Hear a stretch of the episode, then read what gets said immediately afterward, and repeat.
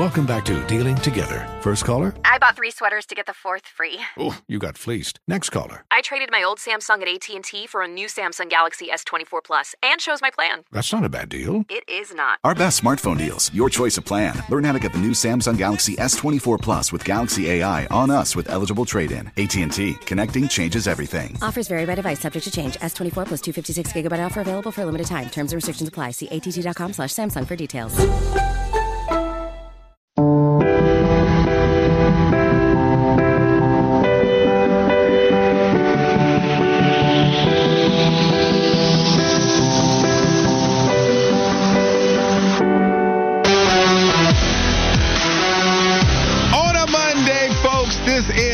Is Walker Show. Hope your Monday's going well. I know everybody's not always excited to get up and get the week going on Monday. I know I get a case of the Mondays quite frequently. Uh, Walker, do you get the Mondays often? Well, look, I've been in sports radio long enough to know that Mondays is the most content filled days and they're the easiest It shows is. to fill out. Yeah. The hardest part about it is trying to organize everything. This is true. So- Doing the research and getting that stuff done. Radio's a little different. I think generally, though, Fitty's always tried to spit the theory to me. I don't know why I said that. When I mm-hmm. spit the theory, what am I doing here? Am I a rapper? What am I doing? Yo, spit hot fire. Yeah. I don't know why, but he always tries to tell me about the theory that Tuesday's the worst day. Yeah. I'm not really buying it.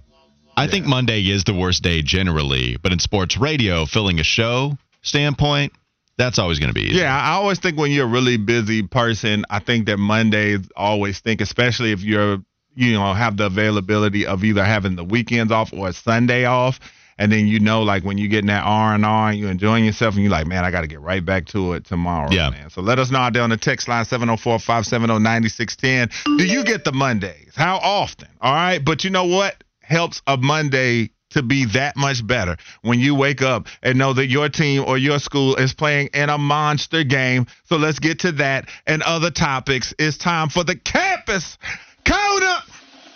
All right. So Walker uh, alluded to this, not even alluded. He let you know blatantly what's going on as we went to break.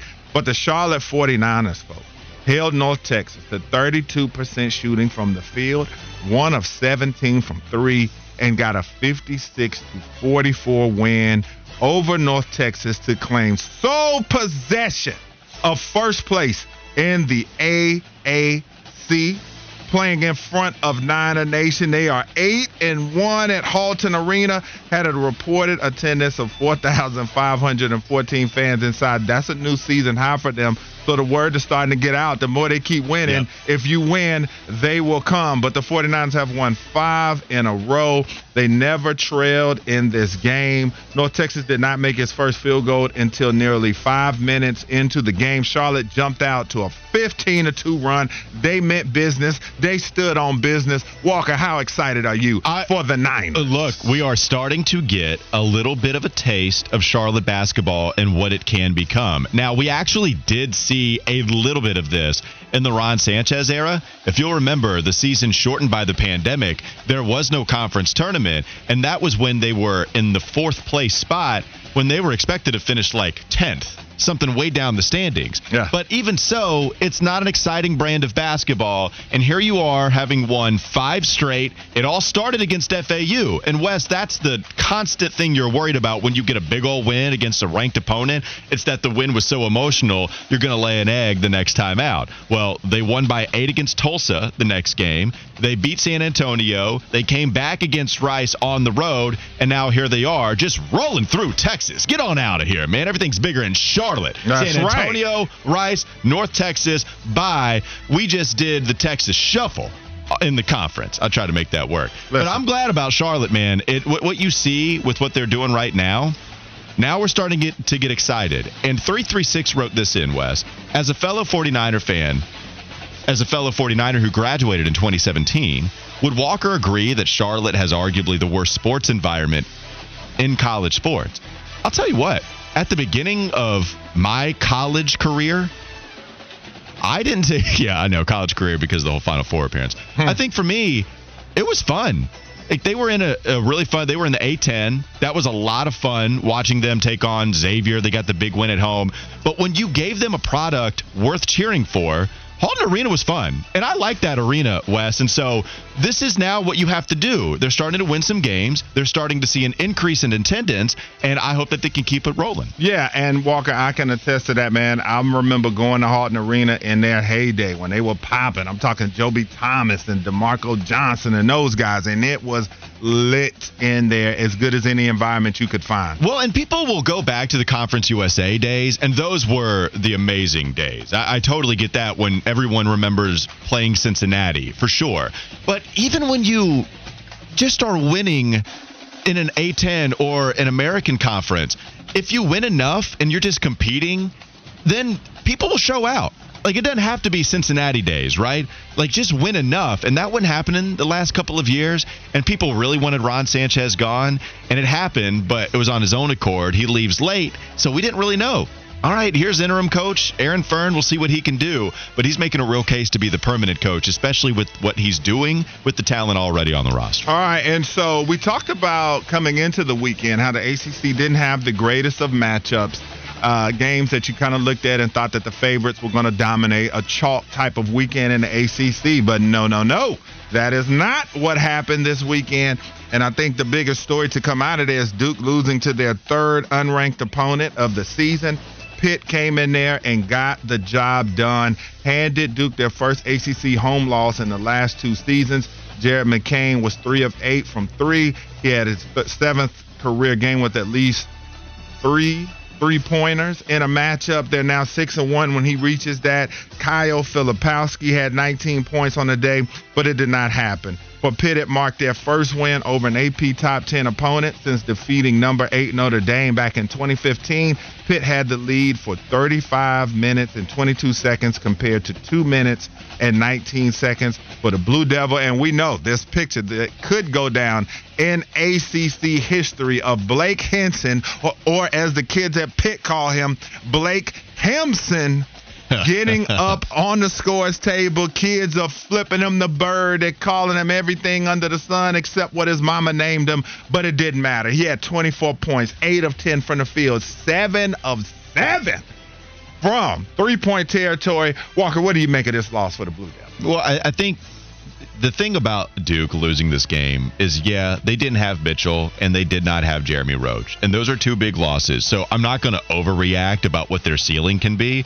But you would like to see them beat an 11 and, or excuse me, a 10 and 7 team on your home court with the other talent that you have. Like, Wes, this is still a game that you have to take care of. Yes you still have Kyle Filipowski, you still have Proctor, you still have McCain, and those guys, I mean, for the most part, did their job. Not a great shooting night for Tyrese Proctor, but even Foster came in and was efficient enough, scoring 16 points and actually getting to the foul line. They didn't have any bench help really, except for Young, who comes in, but he plays 26 minutes, and I don't think you really want him playing that many. Yeah, they still should have found a way to win this game, and Hinson just went off offensively. I think I'm not going to overreact as far as what they can be down the stretch stretch of the season, but it's still a loss that has to get them back on track. Like they got to get right after this one because I didn't think that this was going to be a close one, really, even with those guys being out. And yeah, Pittsburgh ends up putting their feet all over the couch at Cameron Indoor Stadium. Well, the thing to me that's getting exposed as well is that, yeah, Roach didn't play and Mitchell did not play, and we know that they're key factors on this team.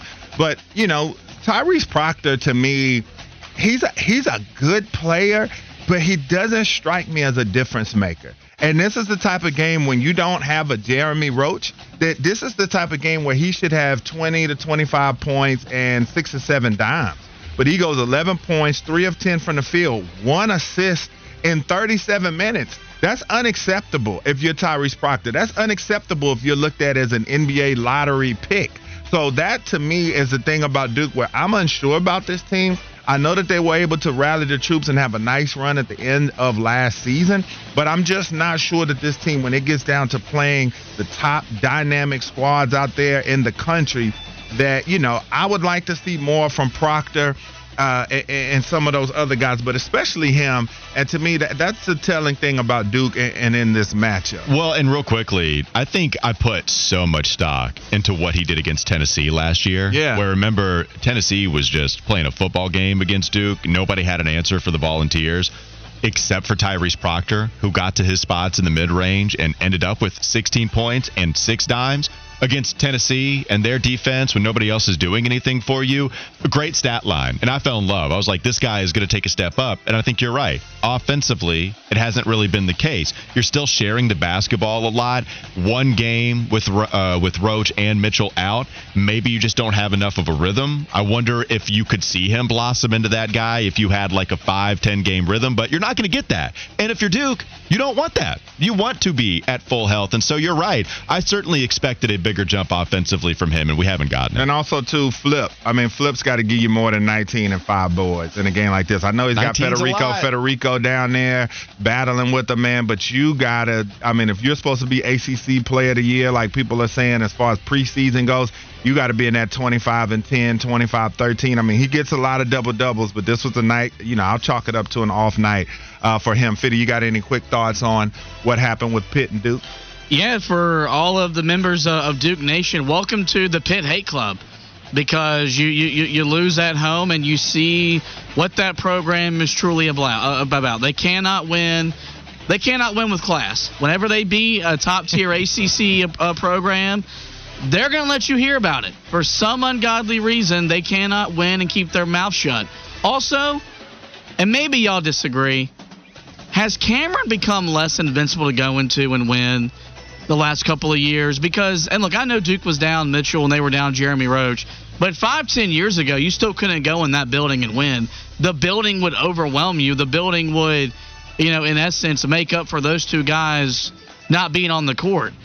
That doesn't seem to be the case anymore. And maybe that was always going to be the case once Coach K left. And I know that Hinson went and, you know, got into the Cameron craze and they gave him all the, the middle fingers in the world. But I just don't feel like it's as daunting a task to go in that building and compete when Duke's at full strength, let alone full, uh, less than full strength. Well, you know, like I said, they've only won, lost one game in the last two seasons. I think Cameron still uh, has its luster, but we'll see. I mean, if they keep losing home games, then yeah, Fitty may your point may be proven. But going over to your Tar Heels, they've won six consecutive ACC games by double digits for the first time since doing that in 10 consecutive games in 1992-93. They haven't allowed an ACC team to score more than 70 points this season. Boston College was feisty. You did say that this was going to be a tough one to get out of there, but Carolina Yeah, uh, turned it on late and got the victory. Held Boston College to 34% shooting and 17% shooting from three. Fitty, I'll start with you. What were your thoughts on the Tar Heels performance? You know, Wes, first thing I want to do is thank you for acknowledging that I was right because I got a lot of people in my own fan base wanting to know why I thought it was going to be a, a tough task to go to Boston College and win. Guys, I've been around the block. I've watched this conference night in, night out for over 15 years. Yeah. And as and as a 27 year old, I'm gonna sit here and say I'm an ACC old head. I know how hard it is to go up there and win when that place is mm. sold out. Earl Grant's a good coach. Quinten Post is the best oh. player in Oh. college basketball that nobody knows about. So it was gonna be tough. Yeah. And championship teams still go on the road and don't get a whistle to go their way for 40 minutes, and they still find a way to win by double digits. And that's what Carolina did. Big second half from Armando Bacot, hmm. timely scoring from R.J. Davis, and Carolina's 7 0, man, for the 12th time in ACC play in program history. And hopefully tonight by about 9.05, 9.10, they'll be 8 0. All right, well, Walker, I'm gonna let you rock on this one because I, I, su- I No, you sure, had too many comments. This no, has I'm to be saying, your time. I sure remember I know. when I know the Demon. Deacons were playing at Boston College, uh, Was it sold out? and? I got tattoos. I'm big tattoos. I got text about, oh, you guys are struggling with Boston College, and I can't believe how you guys are playing. You're supposed to be a Oh, no, contender. you went to the text message- you're- went to yeah, texting him yeah, about that? Yeah, you're supposed to be a contender, and you're struggling at Boston College. Now, when the Tar Heels come to play, which a lot of the crowd was pro North Carolina, I saw it. A lot of the crowd was pro Tar Heels. Now it's this hard place. It's Cameron Wes. 2.0. Wes, Are you this- kidding this me? Is, this is a 27 year old ACC old head, man. He's been around the block. Yeah, I tried what? to tell him. I said when they went to Florida on that, State, I said, I said ACC road games are hard to win, not to fit. He- I, I, I can't believe you lost that game. Now everywhere Carolina goes and plays on the road, it is just the zoo. I mean, my God, this guy knows no bounds. I knew it was going to happen. As, as soon as soon My as Fitty wanted to God. take he wanted to take a victory lap hmm. over calling that it was going to be a close game Yes. late into the second, which as like you did. Okay, but, but, but Walker, as someone that hosts a podcast for one of your favorite teams in the Hornets, doesn't it hurt when your own fan base comes after you? I had to deal with that when I talked about Boston College and I was pushing all my content about the. I had people, you're just making excuses for 'em. You're part of the problem. That's why this program hasn't achieved what. I'm not an excuse maker, but I know what it is, and I knew it was going to be tough there, and, and I knew it was going to be tough to go on the road there and win. Because a, they're a quality team. And as you remember, in the mid 2000s, man, when they were good, that arena gets behind them. It's a small gym. It's not the easiest place to go on the road and play. That's all I said. And I said, don't be surprised if the game is still in imbalanced at the end of four timeout. And it was. I was right. Y'all were not wrong. and I'm done. Uh, that's a very personal battle that you have with your own kind right now. And I apologize that you feel the need to take the victory lap. I do want to take the little time that we have left in this segment to set up the stage for tonight with Duke losing, with NC State losing. North Carolina is taking on a very good Wake Forest team that is also atop the standings, fourth right now at 5 and 2. Wake Forest moves to 5 and 3. Carolina moves to 8 and 0 with NC State still second at 5 and 2. North Carolina not a stranglehold, but pretty firm grasp. yeah, they on won the- this one tonight. It's a, Yeah, yeah, you you beat Wake Forest, who is a good basketball team. And watching the Blue Devils lose the way they did, it, you're, there's really not a question. It, the, the only argument that I think you could really have is, hey, watch Duke at full strength at the end of the season, Yeah. and we'll see what they can do in the NCAA tournament. I get that argument, but there's a clear best team in the ACC. I think even that's the case, even if they do lose to Wake, and we'll have to see about the context, but there's no debating it if they beat Wake tonight. Yeah, and before we get out here, Wake did beat Louisville 90 to 65, so they hammered uh, Louisville this weekend, and Clemson got a big win uh, at Florida State. So uh, Clemson, you know, they're still down there fighting. So we'll see uh, what they can bring to the table as the season marches on. But either way, tonight's game, we're going to get into it even more later with Les Johns.